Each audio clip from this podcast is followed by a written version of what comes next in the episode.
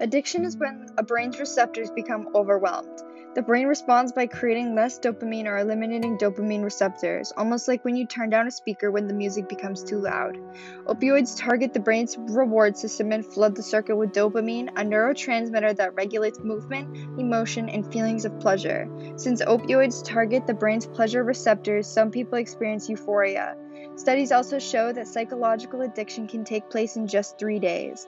Opioid drugs interfere with the way neurons send, receive, and process signals via neurotransmitters. This allows the drugs to attach onto and activate the neurons. Although these drugs mimic the brain's own chemicals, they don't activate neurons in the same way as a natural neurotransmitter, and they lead to abnormal messages being sent through the network. The prefrontal cortex powers the ability to think, plan, solve problems, make decisions, and exert self control over impulses which are affected when you use opioids or any kinds of drugs. Opioids also disrupt other parts of the brain, such as the brainstem, which controls basic functions critical to life, including heart rate, breathing, and sleeping. This interference explains why overdoses can cause slow breathing and death.